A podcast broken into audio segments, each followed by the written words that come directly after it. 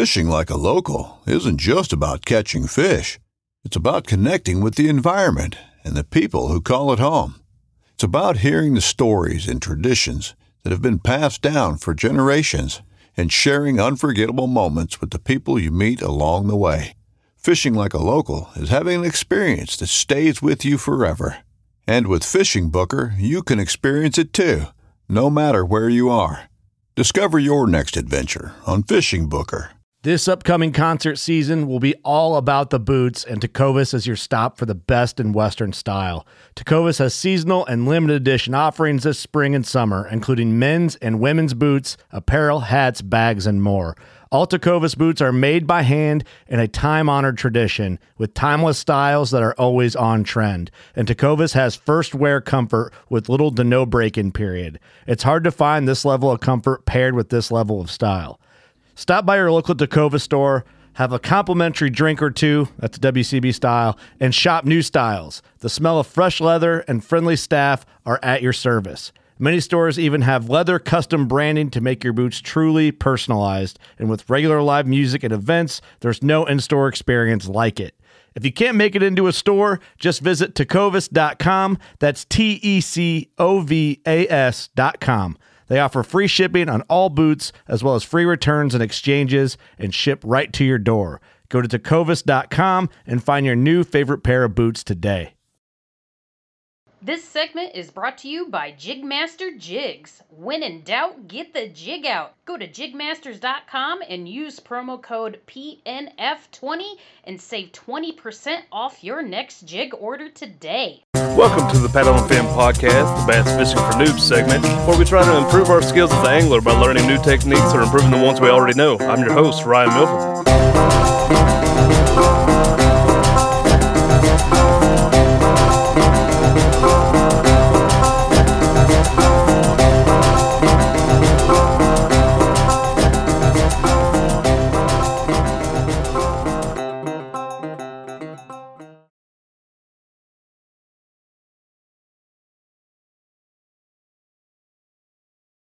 Welcome back to the Paddle N Fin podcast, the Bass Fishing for Noobs segment. I'm Ryan, and we got Sean here today. Hey, guys.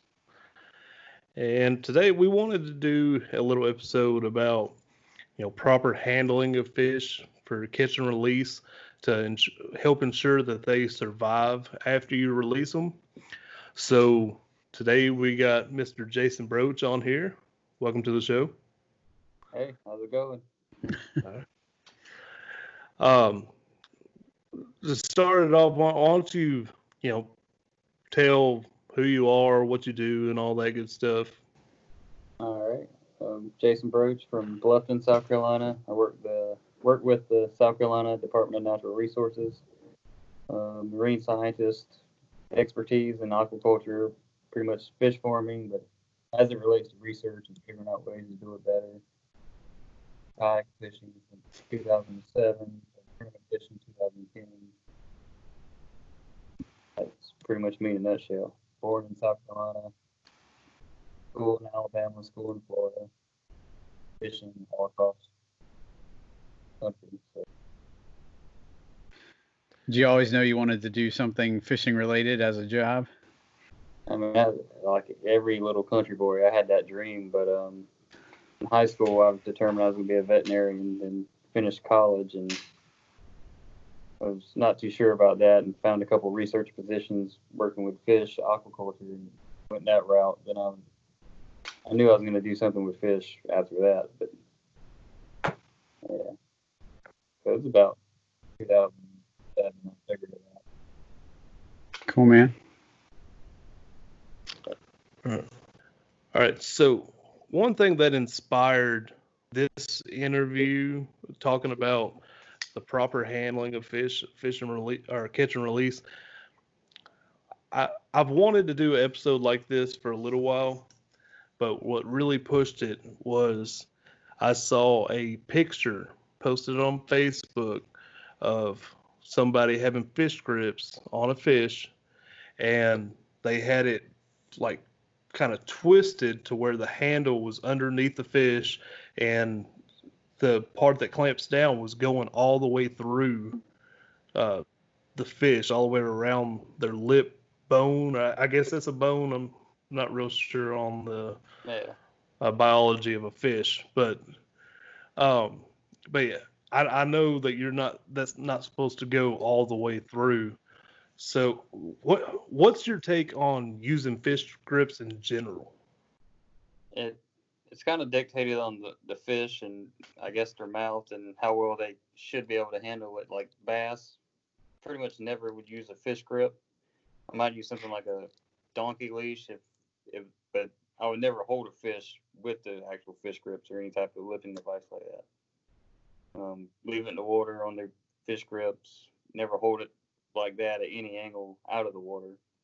Um, if it's you know something like a bowfin, I might use fish grips. If it's saltwater fish like a sea trout, I might use fish grips. But if it's something I can lift, I'll be using fish grips, or I won't be using fish grips. Um, and if generally, if I'm something I'm not going after, I'm not even taking it out of the water. But, yeah, largemouth bass, smallmouth bass, spotted bass. I mean, theoretically, you never really have to use fish grips once you, if you have enough experience holding them, catching them, been doing it since you were little, you know you don't need them.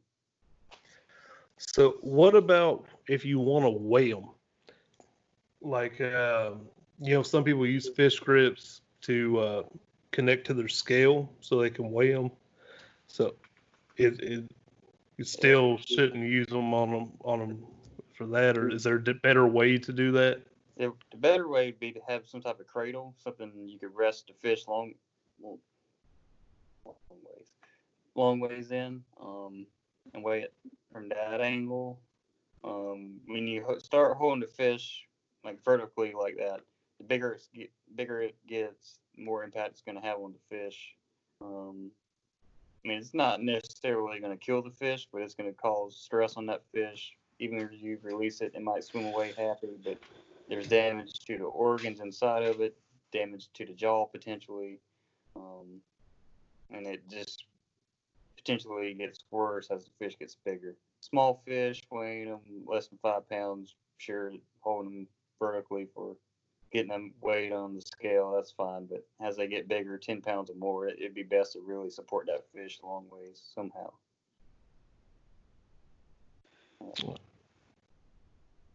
I... I always wondered too, the, most of the, the scales I have just have the hook on the bottom, and I've seen people just hook it kind of behind the gill plate. I imagine that's really bad, right?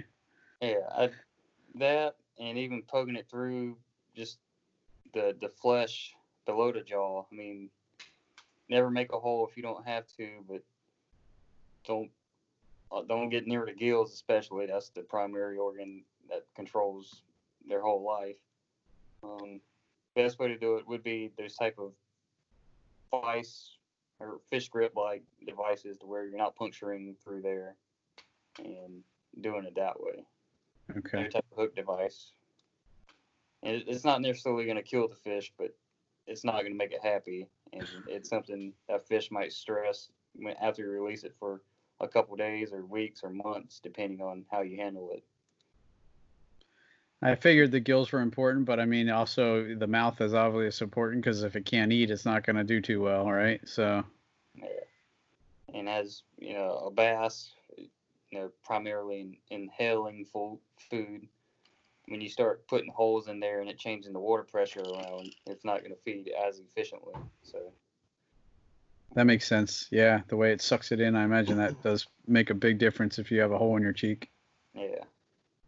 Try to suck and nothing nothing's moving towards your mouth and they just keep swimming around trying to get it.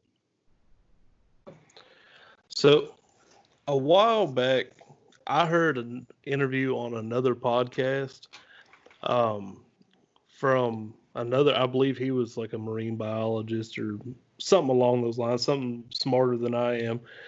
And uh, it was him and his wife, actually, and they both did the same thing. And they were talking about, you know, taking the fish out of the water and how, like, the the air can hurt the fish. I, I believe they were talking mostly about trout, but they said with pretty much any species, you know, just try to limit it to, like, ten seconds of out of the water time. And I I, I know trout is a lot more of a, I guess, say vulnerable type fish than a bass.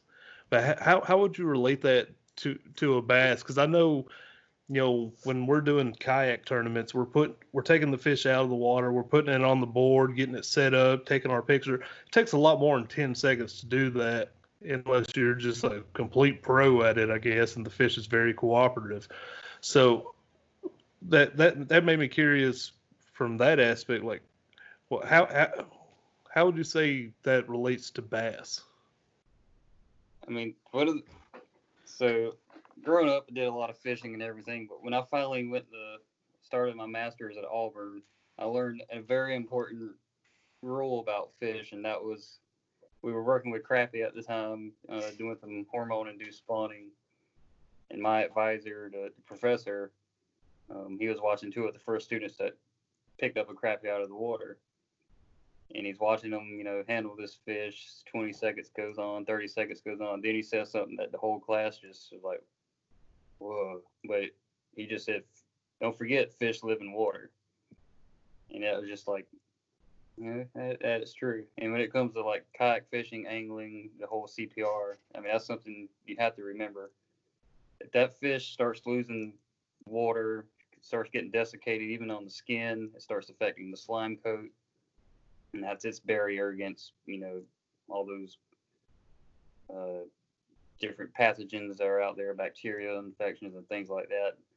But also, anytime the gills start drying out, they're not going to function. Like a, um, as long as the gills are wet, they can potentially transfer oxygen. But longer that fish is out of the water, more starts start, more stuff starts drying out. That, I mean, you just start opening up areas, the potential to mess up proper gear, gill function, mess up the slime coat of the fish. So in terms of an actual time that it would take to really have an effect on fish, you know, that's something they probably do know more about with trout, because it's a highly aquacultured fish, and uh, you know, it's pretty sensitive, not as hardy as a bass. Um, I've seen bass head over the water for two minutes, and they seem to do swim off nice and fast. But I've also seen them hot summertime conditions head over the water for twenty seconds after a long fight, and you know, they just don't make it. But definitely keeping the fish wet, keeping the fish in the water as long as possible when you are in a C P R tournament, that's going to help prevent any type of, you know, injury to that fish down the road. So, you know, they were saying in the in the interview I heard, they were saying, like, it wasn't like bring it up for ten seconds and then put it back in the water and then bring it back out ten seconds. It was ten seconds total. So w- would you agree with that? Or I, I I wonder, because you, you say as long as you keep the gills wet and all that stuff. Yeah, as long as you, you're keeping that that moisture on it, the, keeping it wet. Um, for bass, I don't think it's going to be as big as a problem. Part of that is the scales, type of scales, and just the sensitivity of the fish. Um, bigger scales on the fish, like a bass, they tend to handle it better. Smaller scaled species, like like freshwater trout and even saltwater sea trout, um, they don't do well, because they, it can just dry out so fast, and as it starts drying out, they actually, scales can start peeling off worse than they can on a, a bigger scaled fish like bass. Um, how about netting them? Like, if I know some people, when they catch the fish, they'll put the net in the water, you know, just so it's still in the water, but in the net. Is that okay? Uh, or does that, it depends on the net, or? Yeah, I mean, that that's definitely better than having the fish out of the water, for sure. Just remembering that, that concept, fish live in water. Um, types of nets out there, rubber or rubberized nets are better, plastic mesh type nets, something that's not going to kind of slough off that slime coat of theirs. Um, and that's something, if you if you were to ever, like, spot a sea trout, for example, I mean, you can see that, the effects of different types of net quick on those fish. Um, and that, I'm all about rubberized nets now. That's all I, all I use now for all species of fish. But bass, they can take a nylon net fairly well, not mess up the slime coat. But it, all in all, to take the stress off the fish, a rubberized net is better, and keeping that slime coat intact on the fish. Hey, I, I was going to ask about that too, because uh, whenever I caught my personal best, you know, I just had a little cheap, you know, the, I guess, nylon, you know, it's like the rope string type stuff. Um, and uh, whenever I pulled it out, it had like a couple little like cut marks on the tail. I'm not sure if it already had that or if it caused it by the net, but I, I was like, man, I hope I didn't do that with that net. Like when it was trying to like get away while it was swimming in the net, you know. It, the the nylon's net, nylon nets do tend to do that more than a rubberized net. Kind of, you'll start seeing the fins get split like that with the nylon nets. Um, and it, it's something on fish that will heal, but it it is a stress factor for them. So. Yeah. And I was gonna say, I I'm all about, you know, uh, with with bass, I'm all, you know, catch and release. I've never kept a bass, and so I, you know, I have very few bass that want to bite my lure anyways. So, you know, I, I, the ones that do, I want to keep them alive. So hopefully they'll bite it again someday. I I think a rubber net's better for like when I use uh, any treble hook baits too than a nylon net, just because it. Uh, man, I've had times with uh, nylon net where the treble just gets all wrapped in there and it's impossible to get out. So just from a pure tackle standpoint, I think rubber nets are nicer for that too. But but definitely I've heard they're better for the fish too. So it's a double bonus. Yeah, easier to clean. Don't, don't hold a smell as bad. Yeah, there's a couple of different benefits of them. Cool.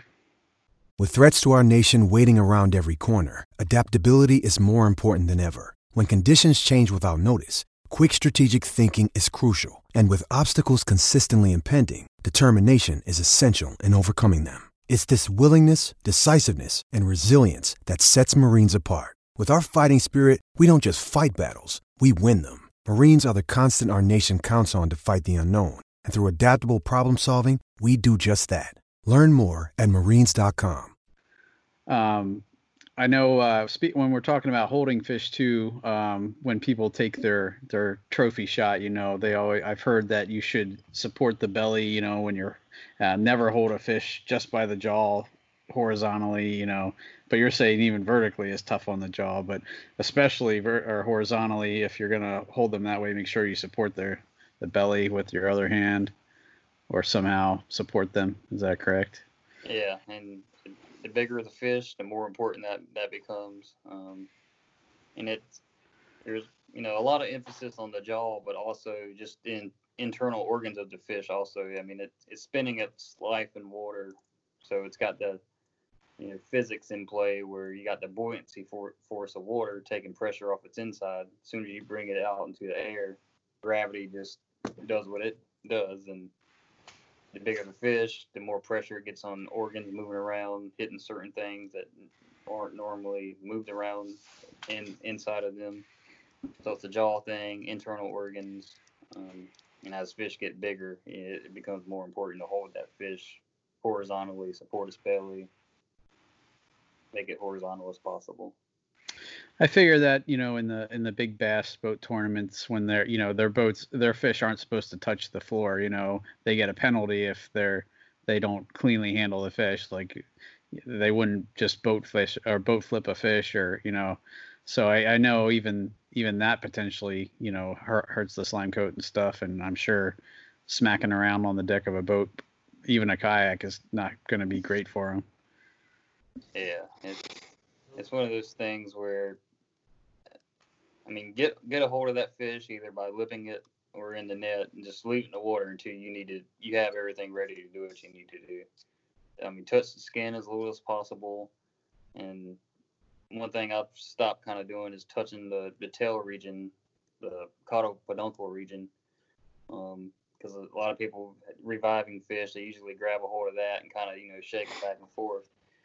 Um, But the tail is also an important part of their life. If you get an infection back there and it starts eroding the caudal fin or the tail fin, then it's not going to swim as well, and that can hurt them down the road. So I try not to touch the tail at all. Um, you know, I lip it, throw it on the board, and take my picture, re-lip it, support his belly, put him back in the water, and let him go. Well, let's talk about what you just said uh, for a minute. The whole re- uh, reviving fish process. You know, I've, I've seen people do it, and they kind of I've I have seen them grab the tail. I've seen them hold them by the mouth and just kind of work them back and forth. Now, now I've I've heard you know you want to do it um, like where they're facing against the current. It, is that true? And if so, why? Like, what, what, what exactly does that do to help that fish? Yeah, so th- the main thing to remember after you've caught that fish, I mean, it's it's used up a lot of oxygen to produce a lot of C O two. So you put that fish in the water, back in the water to release it. It's important to, like, you know, get it get it as much as much oxygen to that fish as possible. So getting it against the current, allowing water to flow over the gills, helps bring oxygen oxygenated water back to the fish and get rid of the C O two. So, you know, bass, it's it's kind of important. Even a bigger fish, though, something like a sailfish, you're fishing offshore. I mean, there's, I mean, boats will hold those fish by the bills and, you know, go you know, a quarter of a mile with that fish to help revive it, just to get oxygen back throughout the whole body of the fish. Um, so that that's the best way to do it. Kind of hold it by the, the lip or whatever, the, you know, the front part of the fish, and just kind of pull it into the current, or get get water flowing over the gills with oxygen, oxygen to the fish. That makes sense. I think it, yeah, I mean, I've had fish before that, you know, after a long fight and you take them out and measure, when you put them back in, you know, it, it's amazing how quickly that can wake them up, you know, the, they'll be just kind of laying there, and then you do that a few times and it totally like revives them. I guess that oxygen replaces the C O two quick, and they're just go right back to being alive or like bright and awake, you know? Yeah. I mean, it, it's no different than us holding our breath for a certain amount of time, as trying to do it as long as possible. And then just when we get that oxygen back, it's, it's the same thing for fish. So how effective is that for getting oxygen back in their system compared to like just letting them go and letting them swim off on their own? I mean, it, it, it depends on the condition of the, the fish. Um, uh, I mean, the D N R here has done study, have done studies with red, red drum and just catching fish, big, you know, thirty to fifty pound brood fish, and just letting them go back into the water. And they've actually had different um, uh, tracking devices on them, and they'll follow the fish. They'll let it go, and it'll just sink straight to the bottom. And it's like, mm. oh, man, this fish is going to die. But within about one to two minutes, the fish ups right and starts kind of swimming up and down in the water column, and eventually gets on track and swims away. Um, so eventually, like a hardy hardy species like a bass, you could just let it go, and more than likely it's going to come back if it wasn't handled for too long and other stressful events during the whole capture. Um, but if you know it's hot summertime conditions, that, you know, it took a while to get that fish in, it, it's best to revive it. Um, it, it. It can help reduce the impacts of, you know, losing that oxygen during the fight. I know I've definitely had trout before where even just getting them out of the water enough to get the hook out and put them back in, I, I think they're like just stressed enough that they, they don't even swim away. They just kind of sit there, and they're, he's, I mean, I could see him, you know, just his tail was moving in the current, but he was just like, I don't know what, it just like in shock or something, because I could have reached right back down and picked him up again. Um, but I, I guess they're a little more, like you said, a fragile species. Yeah, and like most, pretty much the only species that can't pump water across its, across its gills effectively would be sharks. So if you watch the uh, gills of, you know, bass and other freshwater f- fish we go after, it, I mean, they're able to pump water over the gills. So you could let that fish go, and it it's going to be lethargic. But long as you see those those gill operculums moving and water being pumped over it, eventually it should be able to, you know, revive its own self. But the quicker we can make that happen, pulling the fish through the water, getting more water over its gills, more oxygen, it, it can reduce the the stress from the, the fight. So a shark can't do that? I never heard that before.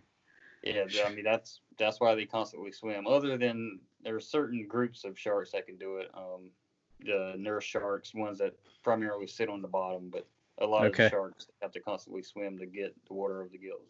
Okay. So does a shark sleep? Uh, I don't think any fish really, really sleep. Okay. Really? I, I, I never knew that.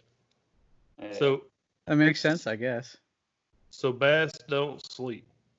Nah, they'll they'll eat at two o'clock in the morning, three o'clock in the morning. Yeah. That's that just like blew my mind right there. They definitely spend a lot of time not eating, especially like during a tournament when you need them. But. oh, or don't. Any time I'm on the water.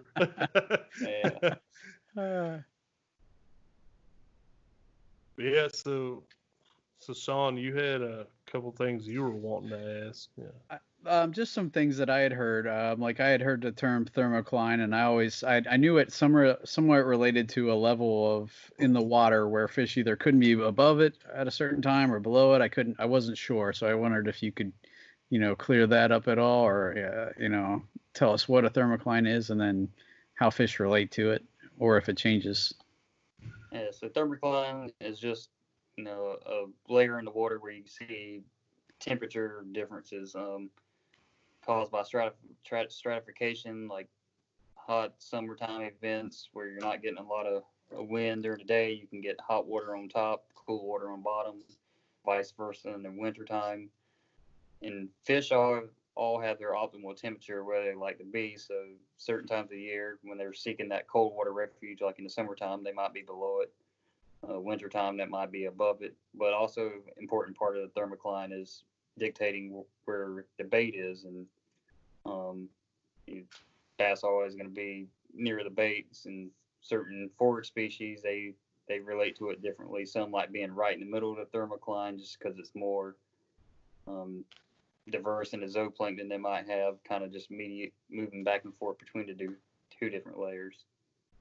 Um, but it can it definitely dictates where fish are certain times of the year, even, even throughout the day. Okay. And the, is it is it that they can't survive above or below it, or they just prefer not to be above or below it?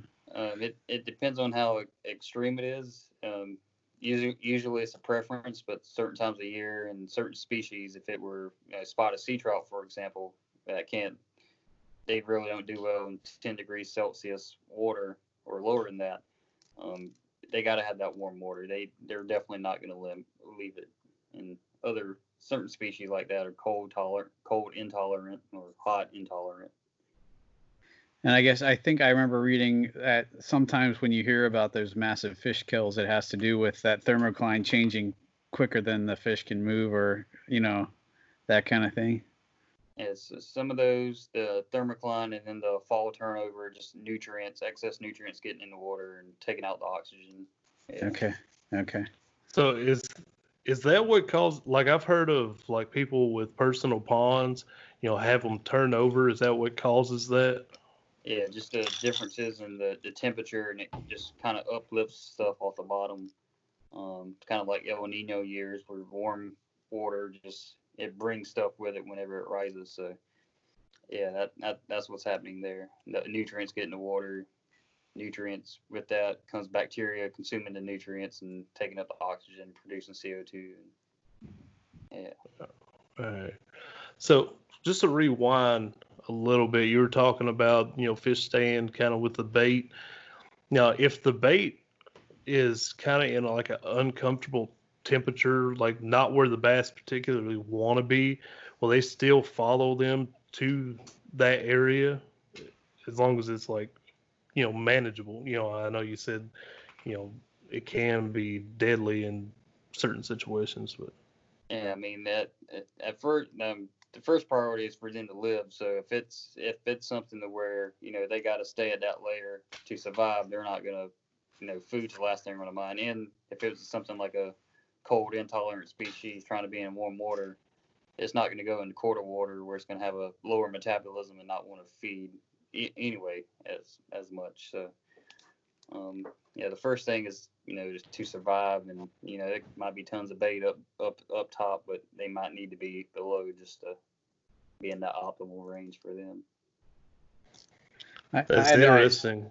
I, I think I just heard that last week, that fish's first instinct is to survive and secondary is to eat. So the survival always comes first for the most part. You know, yeah. I've all seen, we've all seen fish do dumb things and trying to eat, but, uh, yeah, that definitely makes sense. Well, that's just interesting to me, because you hear a lot of people talking about, you know, if you can find the find like the bait fish, then bass are nearby. But, you know, based on what you're saying, maybe not necessarily based on that. They they could be staying like maybe deeper in the water column because of that uh, that difference. Yeah, I mean, I've I've I've been on. been on the water in, in tournaments and situations like that where tons of bait, you'll even see big fish below them, but it's like cold wintertime conditions, and they're they're just they're not going to move up there to feed on them unless it warms up. And yeah, it it happens. So I'm, I'm guessing that that's mainly going to be in the times of the year where you have the extreme conditions, like wintertime with extreme cold or summertime with extreme heat. Yeah, that that's the time that really the thermocline and just bass behavior kind of not being, it, it's kind of difficult to predict, because those two types of conditions, they usually go to deeper water, and the more water, the harder it is to catch them in general, and just their behavior changes because they got a lot more water to operate with, and they can be where exactly where they want to. Do you have any strategies for catching them in those situations, or what? What do you, what do you usually try to do, uh, or you just don't fish during those times? Yeah, wintertime, I that's one of those things I, I don't do too much. I'd rather drive down to Florida and, you know, at least. Well, you ain't too far, are you? Do what? You ain't too far from Florida, are you? Yeah, I'm I'm about five five hours from the honey hole down there, so it's so not kind of far, but not like crazy far. Yeah, like, three hours to the border, but five hours to the honey hole I was stuck with for a couple years. And and where exactly is the honey hole? That, it, it, it, it's no secret anymore. It, it's it's Fellsmere, Florida. Every, everyone knows it now. Yeah, it's a fun place. I think if I lived five hours from Florida, I'd be there a lot. Yeah, when I first started this this position in South Carolina, I told myself, like, I'm going to be down there like every other weekend, though. It's it's okay. But I haven't been down there in a while, and yeah, it, it's been on fire in that lake. And oh, just around that. Yeah. What are you, Sean? Well, so, probably like fourteen, fifteen hours? Yeah. it, I know it takes us eight hours to get to North Carolina, so I can't imagine it's, it's probably at least sixteen, I would guess. I don't know. It, it, it's worth it, but yeah. uh, that's not exactly a quick trip for me, but uh, but South Carolina isn't too bad, is it? I mean, I don't know, uh, temperature-wise. How um, cold do you get?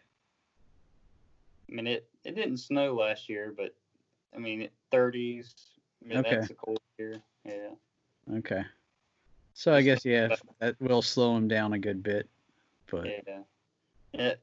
Like, I can't fish comfortable whenever I'm cold. If I start adding layers and I can't feel my fingers, I, I don't fish as efficiently as I need to. So uh, I can just avoid that. And yeah, yeah. I put you there. I've I've I've continually fished throughout the winter this past year, but I didn't continuously kayak fish because I had to put on more layers and stuff. So my dad's got a boat.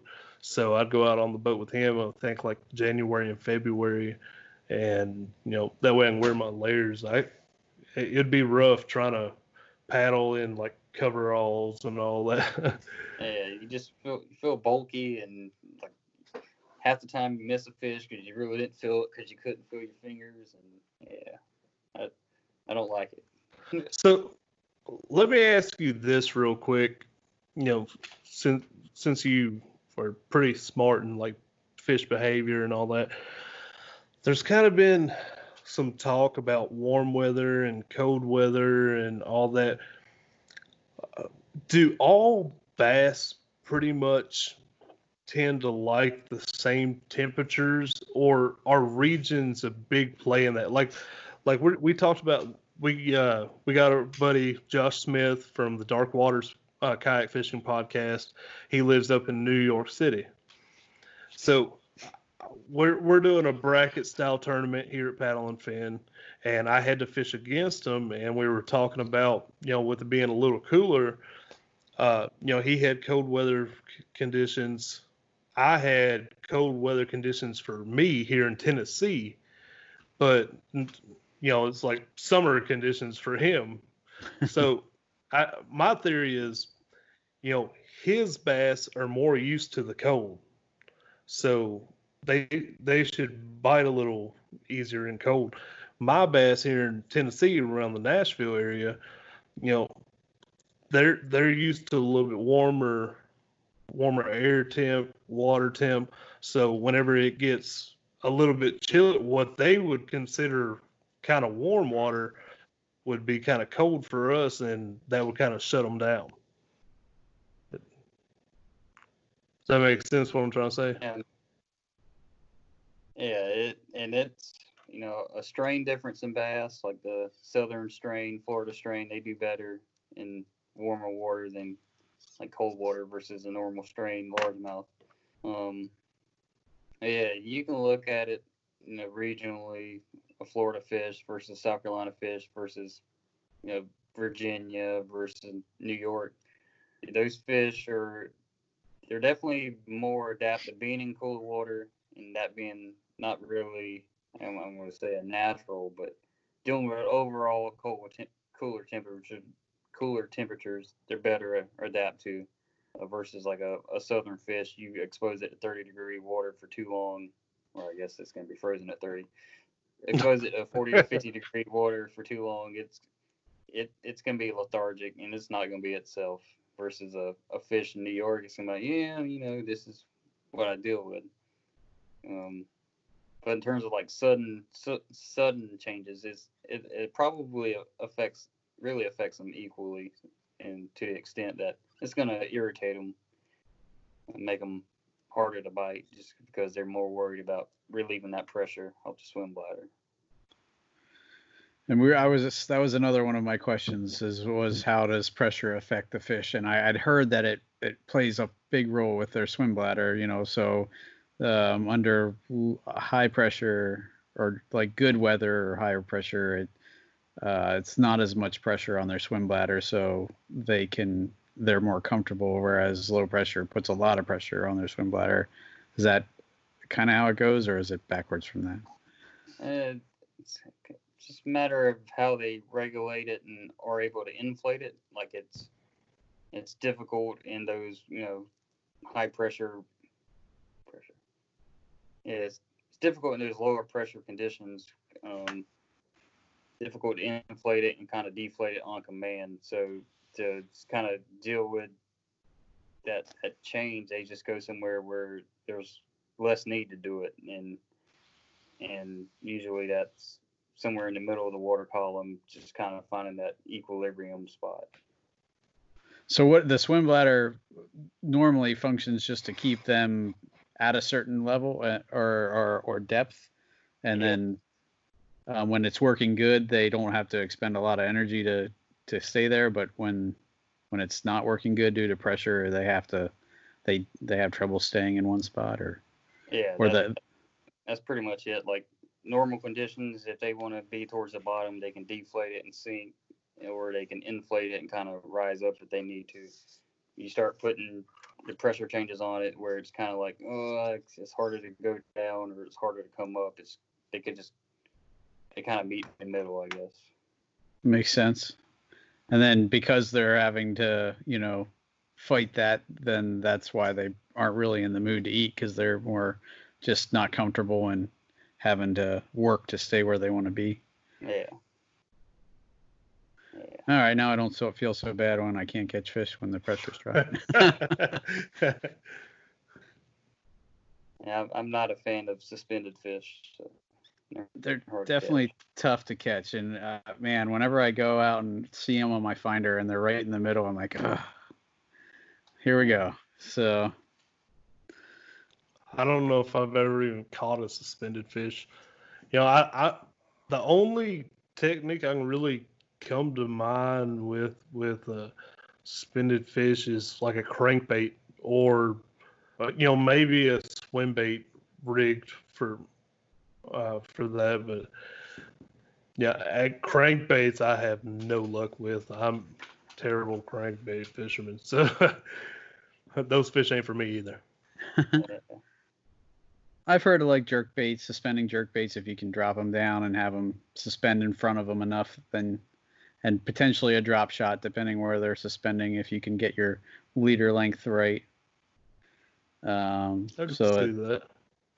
But uh, but again, I don't have any luck doing it either. So yeah, I've, I've tried all those things, and yeah, it's there's there's something else involved, and I haven't figured that out. Yeah. But I definitely don't think uh, the three of us are the only ones who struggle with that, because uh, I've heard that regular time, many, many times, that suspending fish are the hardest to catch. So.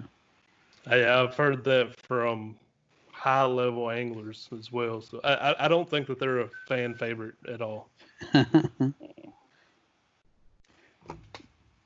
um, one of my other questions was why I, you always hear that it's best or it's good to fish around the full moon, like the, the two days leading up to the two or three days leading up to the full moon and the two or three days after. And uh, I know, uh, so I figured I'd ask you about that too, if you know why that happened, why that's better. And part of that is it just opens up a, a bigger feeding window for the fish. They can feed throughout the night and they just get more active.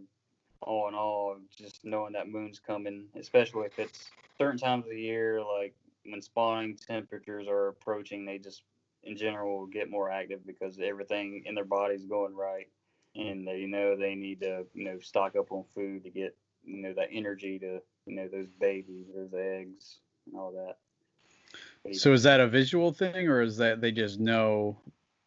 I don't know, based on how long it's been since the last one, that it's coming again, or, you know, it, like if it's cloudy, are they going to know that it's a full moon?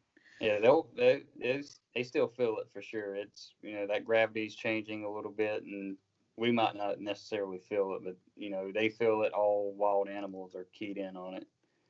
They, they know full moon, certain time of year, when the photo periods are changing, temperatures are changing, uh, that just changes their behavior. Interesting. Huh. So is it true, you know, I've heard people talk about the full moon and like three days before and three days after or something like that, you know, the crawfish hatch, so throw like a craw Im- imitation. Is that true, or is that just kind of like a folktale? Or I mean, specifically for crawfish, I'm not sure of, but like certain types of insects, I mean, they would definitely might hatch on different different moon phase.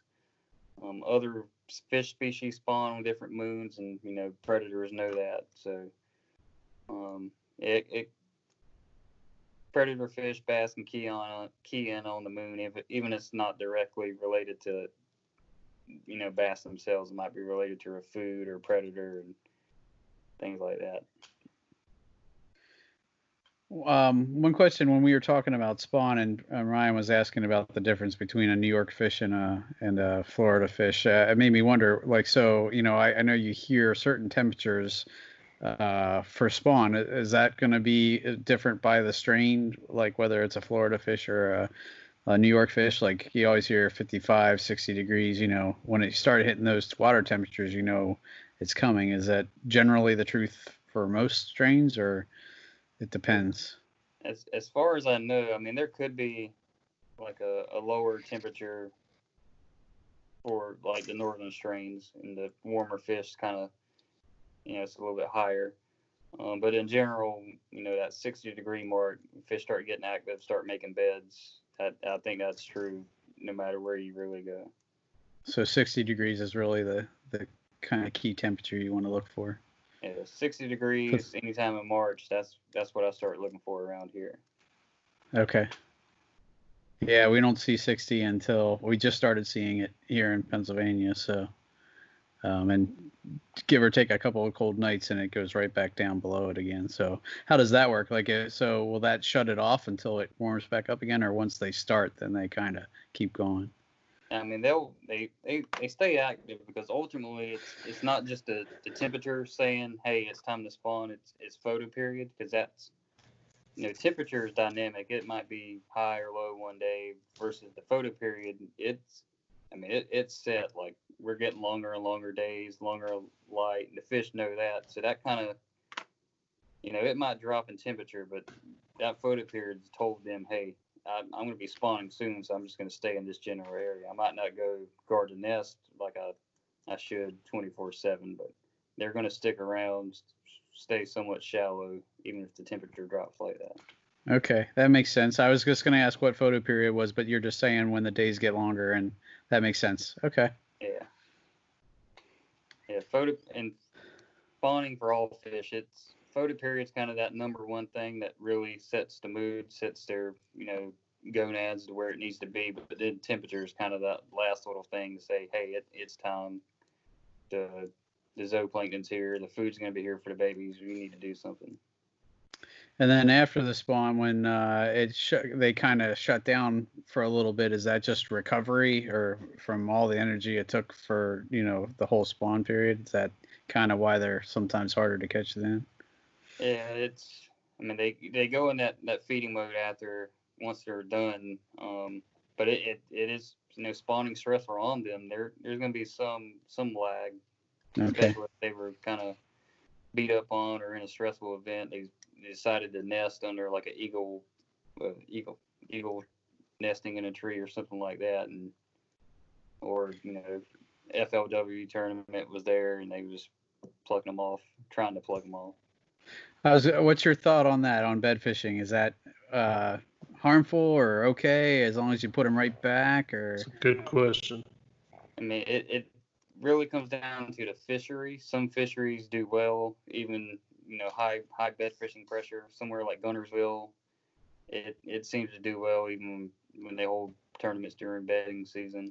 Santee Cooper's one of them that does well. It, it's kind of a kind of fishery specific in just how much pressure they get. Um, but, yeah, I mean, it is stressful taking a fish off the bed, hauling it back to the weigh-in site, and just releasing it back. If it's a female, I mean, it's more likely that fish might not spawn. Those eggs will regress, and just that fish has to wait till next year. You take the male away from the nest, of course, you know, predators come in there and get eggs if they're there. Um, it, it, it it's stressful. But to really determine if it's detrimental to the specific fishery, it just kind of varies depending on the body of water. I had seen some videos uh, about taking the males away and how quickly the predators move in. It, it was kind of amazing. You know, they were saying, you know, matter of even minutes to even, you know, under a minute, the predators will move in. If once they know that uh, male is gone, it's crazy. Yeah, it, it doesn't take long, and it, you know, thinking about it, it's going to be interesting to see what happens with, like, different fisheries and how well they do next year and years to come, because with this whole pandemic shutdown and less people in the water in, in some states, it's those those fish might have kind of a, a relief, and, you know, they might have a booming, you know, two and three or second, third year class fish down the road, and it, it'd be interesting to see how the, the fish handle that. Well, I'll have the opposite of that here, because ever since everything's kind of shut down, uh, the boat ramp that I've went been going to more regularly, you get there, you cannot find a parking spot. Like, you got to park in the grass somewhere. it, it's been crazy how many people were out there fishing. Yeah, it, we had a we had a, a one month shutdown where no public ramps were available, but. Of course, kayaker you can throw off, throw off the side of the road. So, yeah. See, we we haven't shut down fishing at all. Uh, it when I said shut down, I'm talking about like businesses. We we did shut down, you know, non-essential businesses. So, uh, you know, a lot of people were off work and and. So they're going fishing because they never shut down any ramps or anything. I, I think there were a couple ramps around dams that were shut down. I'm not sure the reason of that, but for the most part, everything was still open fishing-wise. Yeah. I wish that was the case here, but uh, we'll see how the fish do. I think that'll yeah. be a lot better next year down the road. It's interesting. Um, I, last year, I live uh, about a ha- uh, fifteen minutes from the Susquehanna, which is supposedly world-class smallmouth fishing. And, you know, there's definitely been times when it was like that. But last year, for whatever reason, smallmouth, at least in my area, were really, really hard to find. And um, I was, I've read a few articles about it. And one of the things they were saying is that right during the spawn last year, we had uh, very high water flow, like a couple of heavy rains, you know, and a period of a lot much higher, faster flow. And they're saying that that might have really messed up the spawn for that year, you know. Um, and I, I I believe something happened because it just it was really tough last year, us right in my area for smallmouth. Um, I mean, I I think I now not that I'm a super smallmouth fisherman, but um, I was out, I want to say, twenty, thirty hours uh, right on the prime season, and I caught two fish. So I I could catch catfish all day long if I wanted to, but smallmouth I just couldn't find. So yeah, they I'm I'm pretty sure there's some science scientific papers out there. They looked at that kind of similar scenario for uh, New River fish, um, Virginia, West Virginia, and at certain times of the year, certain certain high flood events, high water events pushes them back, poor year classes of fish. Yeah. And we just had another yeah, two weeks of high water here, so I'm hoping that it didn't screw it up again for this year. But you know, hopefully, uh, it wasn't. It wasn't as bad as it was last year this time. So hopefully, it's it'll be okay. Yeah, a couple good years, it'll rebound. Yeah, and that's, that's, that's one place I've I've been wanting to fish is the Susquehanna. I haven't done that one yet. So. I've heard there's still places just I just have to drive to them that, that are still fine. Um, I just haven't done it yet, so um, I gotta get some people to show me show me where to go. But uh, but yeah, but but I've already caught more than I caught all of last year in the first you know two months that I've been out on the river this year. So I, I think hopefully this year will be a better year for sure. So nice. Well, dude, you're gonna kill it. You're gonna be like me last year. Once I got on the podcast, I like doubled how many bass I had caught in the past five years total. Well, I mean, already this year I, I've caught I probably close to as many as well, I wouldn't say as last year, but it, it's definitely I my number is higher this year already, so than I was at this point last year. So right on. So yeah, I'm out of questions for Jason. You got anything else? I think that's all I could think of. Um, but yeah. I appreciate uh, you coming on, man. Yeah, no problem. And yeah. for anyone out there listening, I would say, you know, catch, photo, release. The main thing to remember is fish live in water. Try to keep them in the water as long as possible. Be prepared whenever you're ready to take that photo, whether it's, uh, you know, just a, a selfie shot with a big fish or, you know, actual tournament photo. You know, have that identifier out. Have your camera ready. Have the board ready.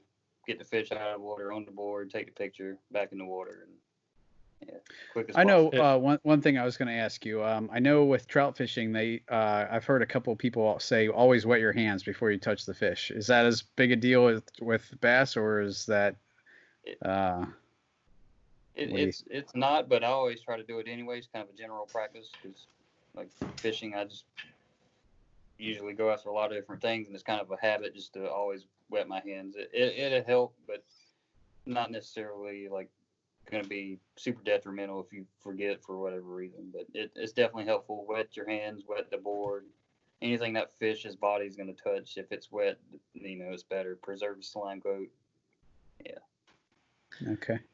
And to go off what you were saying before Sean asked that question, um, you know, setting up the board, getting your phone ready with the camera on and everything, not only is that going to be better for the fish with it being out of the water for less time, but that's going to make it easier for you to get that photo and what with with less chance of that fish like jumping off. You know, the longer it's out of the water on the board, the more chance you got of it trying to jump off, flop off. So it benefits you and the fish to do that. So, yeah, be smart about it, guys.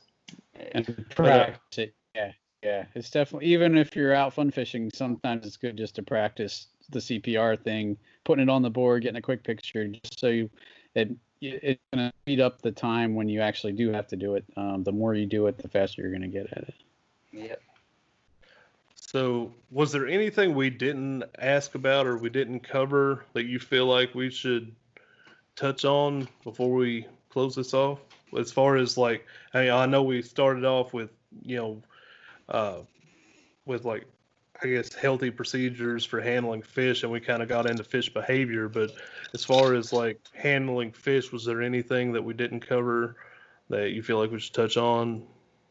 No, I mean, I think like just kind of a general one oh one, you know, that's pretty good, pretty good synopsis of it. All right. Yeah. Well, appreciate you coming on here and talking to us about this. I, I know this is, this is a, it, it's something that's talked about, but it's not, if you know what I mean. Like, you know, it, I mean, I, I've seen a lot of photos where I just kind of go, uh, kind of cringe, kind of, yeah. kind of like I did at that fish group photo. And, and, and, you know, I was kind of upset about, about that photo when I saw it, but then it's like, okay, maybe it's just, you know, misinformation, or like don't have that education to know that that's hurting the fish. Yeah. And, and, and that's what this segment of the podcast is all about, is education.